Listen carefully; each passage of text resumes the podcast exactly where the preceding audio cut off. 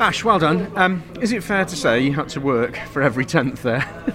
yeah, that's still still somehow left a bit on the table as well. Annoyingly, left a tenth there. So yeah, I'm pleased with that. I'm pleased. We've uh, just been been playing around the car, and you look at the hybrid and, and things like that, and ultimately, yeah, you got you got Tom sat where he sat on on pole, so mega job by him. But the other three in front have all got forward deployment, so we're the next sort of biggest person without any hy- real hybrid. Like 1.5 seconds is nothing in a lap time round here. Um, so I'm really pleased with that to be sat P5 and leaving a temp still on the table. I'm pleased. I was watching on the, the monitors upstairs at the times, and you, you left it quite late. And just for a minute, you had that really quick lap, and I thought you were going to go for a second, but had your tyres gone? Oh, yeah, we got that. Well, we did the quick lap, and then I went purple again in sector one, and uh, I just messed, made a little error in sector two. I thought, well, I'll have a go at trying to make it all up at the last last corner, and lost the rear, but. Yeah, no, I'm pleased with that. Just uh, make a job on NAPA Racing UK and the boys.